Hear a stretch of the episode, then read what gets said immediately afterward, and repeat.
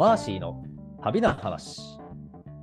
この番組は日本人駐在員のご子息に時差を生かしてオンライン指導します。学助会札幌丸山本部。小樽の秘境トレッキングツアーと英語プライベートガイドサービスホワイトツリー。小説シェーンの語ビューを Amazon Kindle で配信中。スンドメパターソンの提供でお送りします。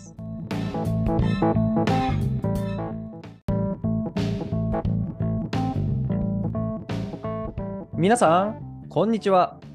ナビゲーターのクマです。マーシーの旅の話をリスナーさんの視点でいろんな角度から切り込んで深掘りをしています。マーシーさん、こんにちは。こんにちは。はい、それではこれまでのお話をおさらいしたいと思います。はい。はい、マーシーさんは2000年の12月に札幌を出発して日本縦断ヒッチハイク旅行を成し遂げ、その足で2001年2月に博多を出発し、アジア横断旅行に出かけました。はい。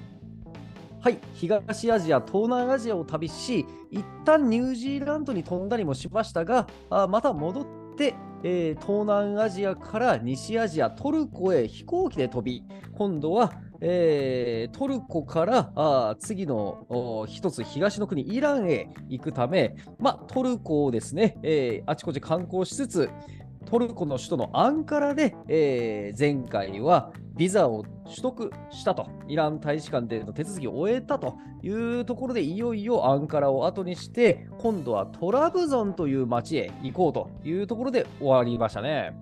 はい、そうですね。はい。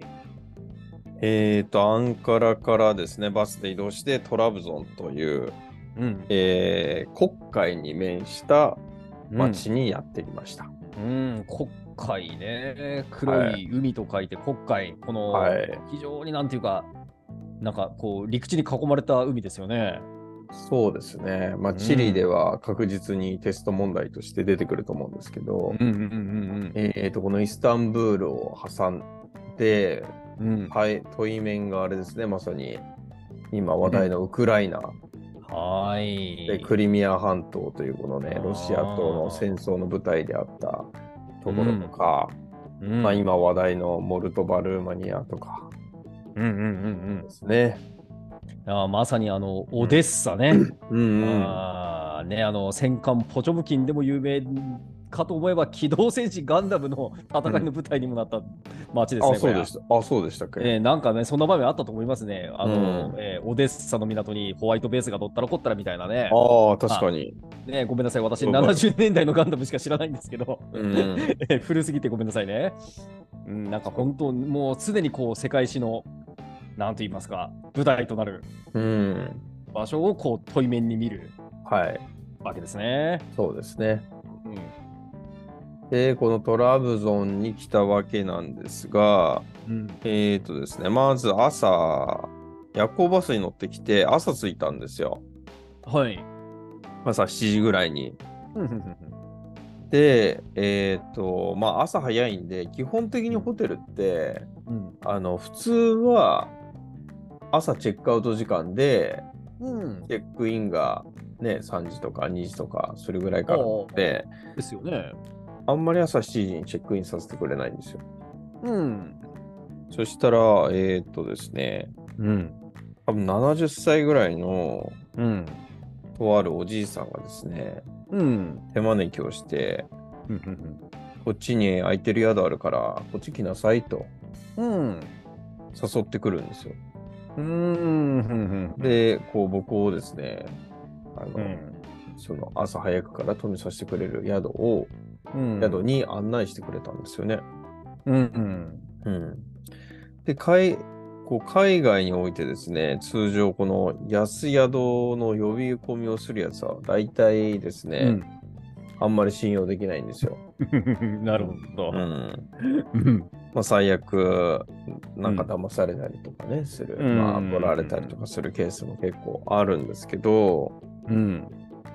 なんかこのおじいさんもさすがに、うんまあおじいさんだし、うん。そこまでするタイプの人ではないだろうと。うん。うん。思って、ついついうんついてったわけなんですよね。はい。うん。まあ、過去の経験も反省せずついていっちゃったわけなんですよ。ね、うんいい人そうだというね、うん。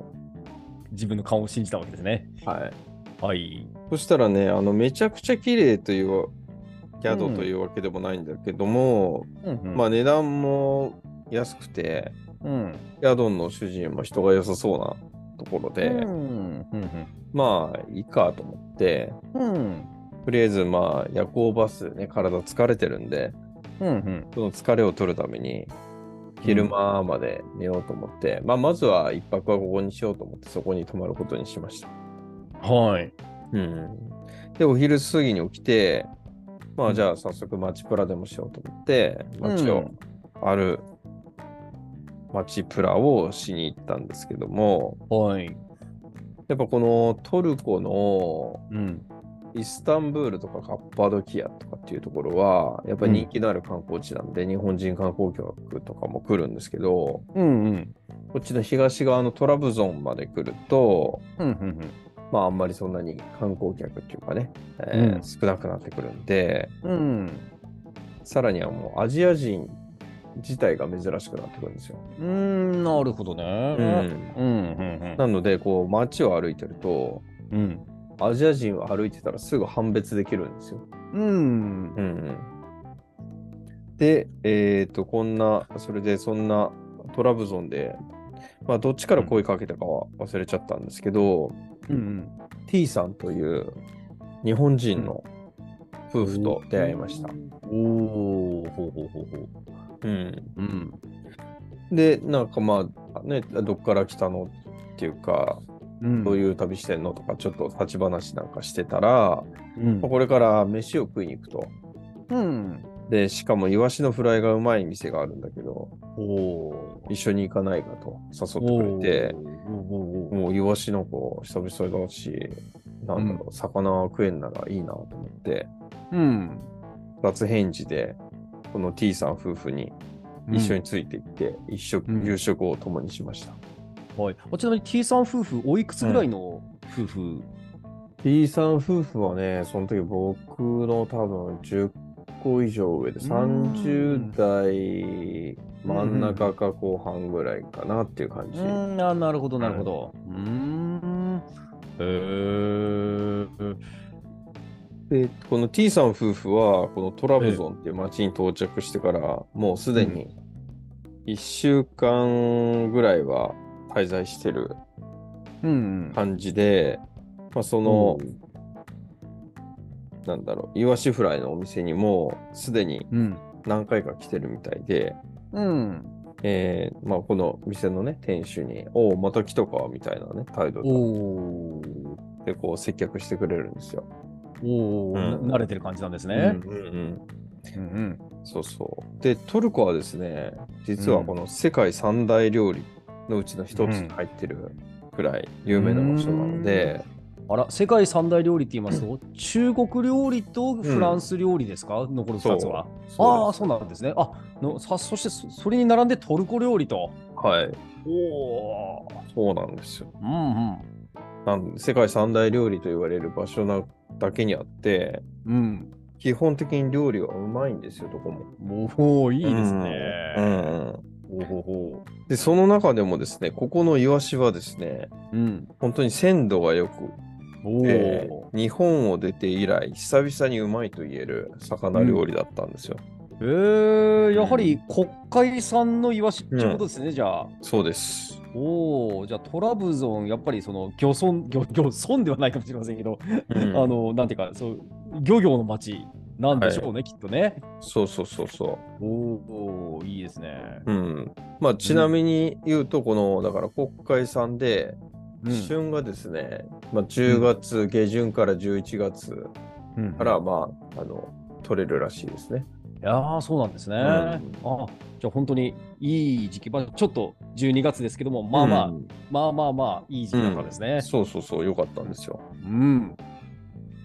で、えっ、と、まあ今までね、あの、うん魚料理ていうか、魚が食べられる町もいろいろあったんですけど、うんまず南国だと鮮度があんまり良くなかったり、ああ、そっか、ねまあ、あのあうん暑さで熱気で鮮度落ちちゃうんですね。そうそう、なんかこう、うんじ日本みたいにさ、ちゃんとこう冷蔵庫に入れたりとか、うん温度管理をしてないのよ。もうそのまま置いちゃってるのが多かったりね。まあこの当時は。。うん、うん当時は。なので、それで鮮度が悪くなるっていうのもあるし、うん。あとはやっぱり魚があったかい国だとこう、ね、うん基本やっぱり熱帯魚なんで、うん。そこの港で取れるものって、ね、あの、シーフードマーケットなんか行っても、うん。いろんなカラフルなお魚なわけなんですよ。エメラルドグリーンのお魚だとか、なるほど。色お魚とか、お魚とか、まああんまり食欲湧かないですよね。北海道人としたら。確かにその、うん、な 慣れてないと、その、うん、美味しそうっていうのとはまたちょっと違いますよね。そうそうそうそう綺。麗っていうね。そうそうそうそう。鑑賞用になっちゃいますもんね。うん。うん。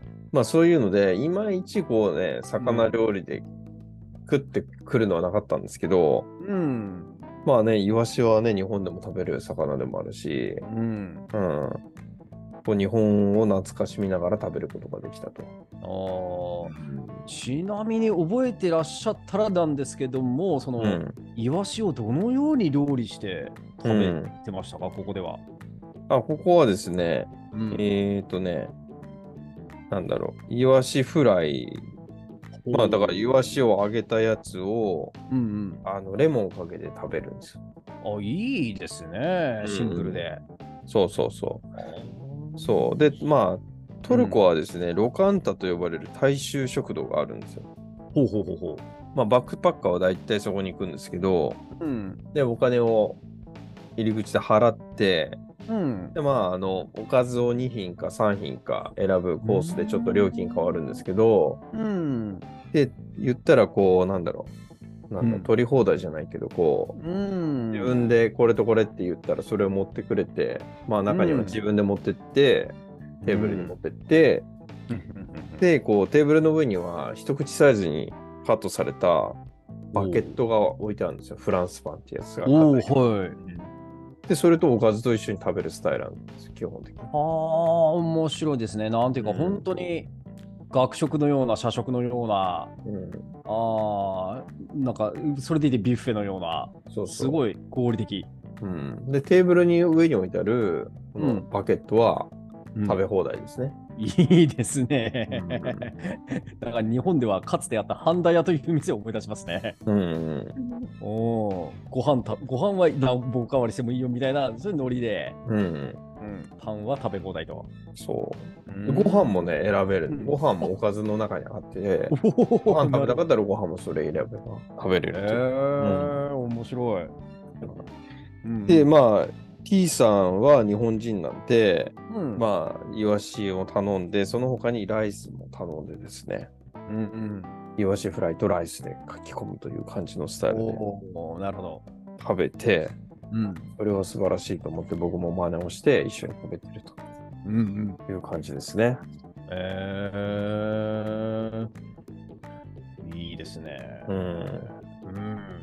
で、このご飯を食べながら、えっ、と、まあ、T さん夫婦の、うん。えっ、との、お互いの旅の話に花が咲いて、うんうん。ああ、こんな旅してんですね、みたいな話をして、うん。まあ、あの、時間が足りなくなってきたんで、うんご飯食べた後に、うん。まあ、じゃあどっちかのホテルでも行って、飲みながらまた話の続けでもしようかみたいな話になったんですけど、うんうんで、どこ泊まってんの？って聞かれて、うん僕がホテルの名前言ったら、うん。なんと同じ泊まれ、ホテルに泊まってたんですよ。うんいやー、面白いですね。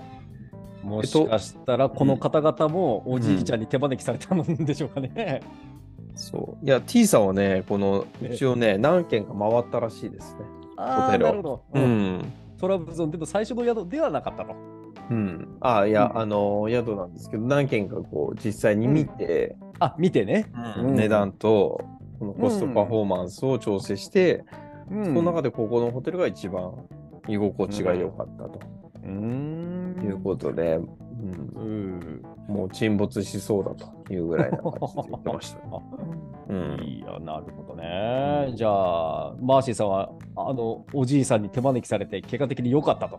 そうそう、よかったんですよ。う。うんん。いや、よかったよかった。うん。まあ、このホテルもいいし、うん。イワシフライもめっちゃうまいし、ということで、うんうん、あの、もう、うん、長い仕掛けてるとこでしたね、T さん夫婦はええまさに。おうおうおうおううんで、まあ、ビールをか、トルコはビール飲めるんでビール買ってですね、T さんの部屋で飲みながらまた旅の話をするわけなんですが、はい。T さん夫婦はですね、もうすでに1年以上日本を離れて、うん。さらにはその前にも長旅をしていたようで、うんもうかなり旅の、なんでしょう、バックパッカーとしては先輩ですね。うん。うんで、さらに T さんはあのノートパソコンを持参しながら、うん。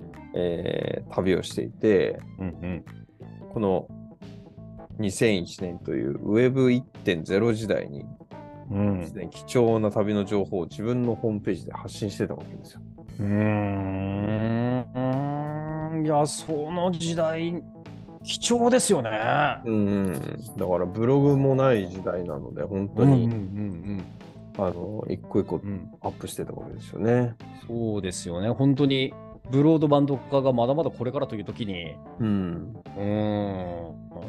なんかね、ダイヤルアップか何か、そういう当時の方法で、うん、しかもね、そういうブログサービスとかなしで、ななんなら HTML タグとか自分で打ったりもされてたでしょうね、ある程度ねう。ん、そうですね。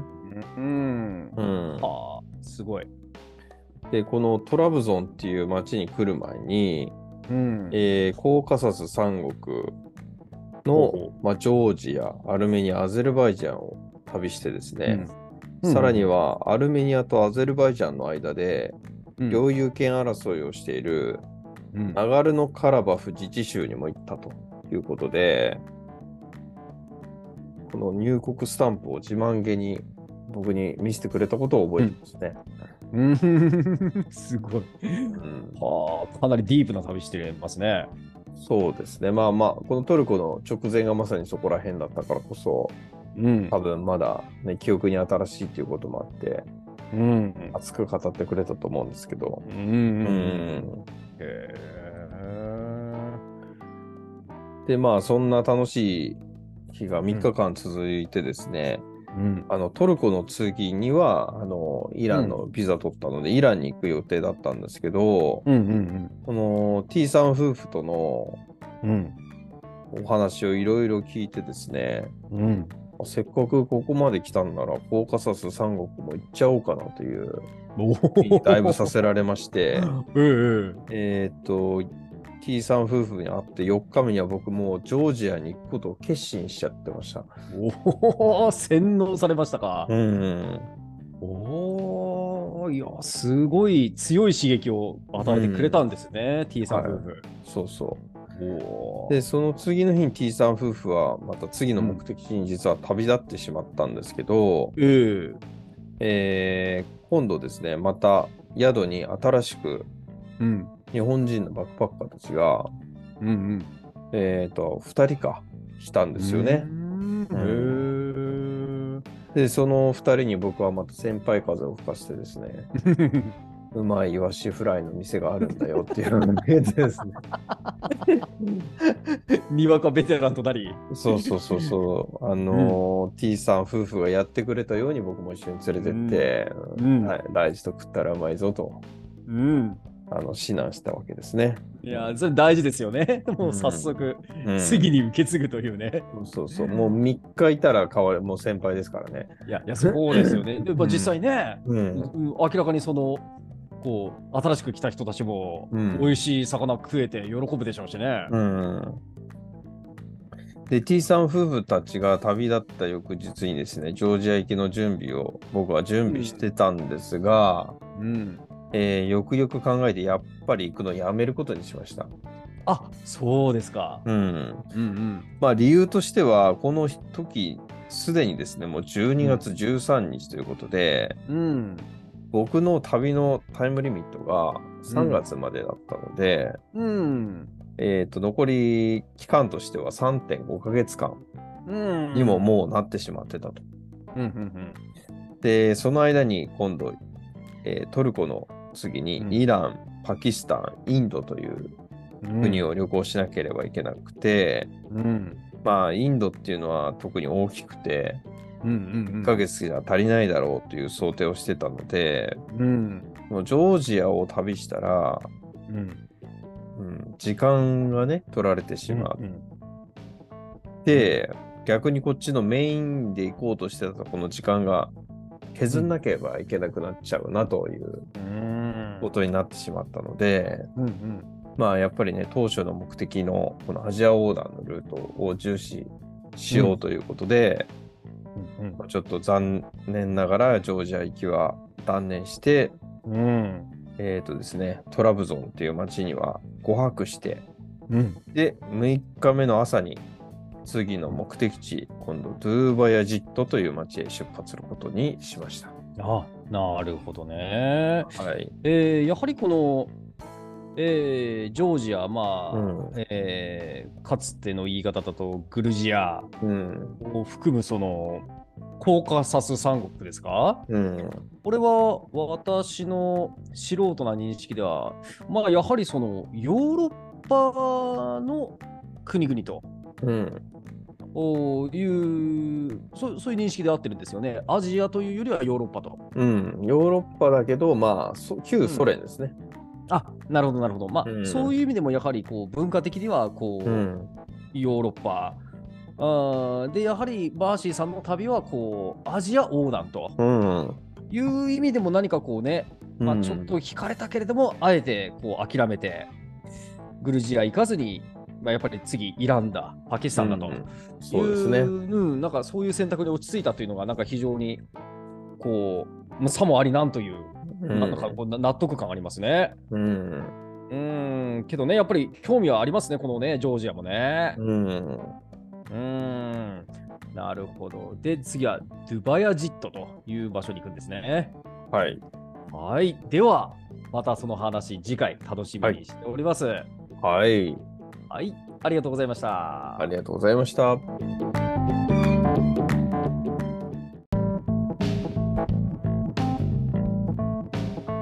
番組へのご感想、ご質問をお寄せくださいますと大変励みになります。番組紹介ページにあるアドレスへのメールか、または Facebook ページへのコメント欄でお願いいたします。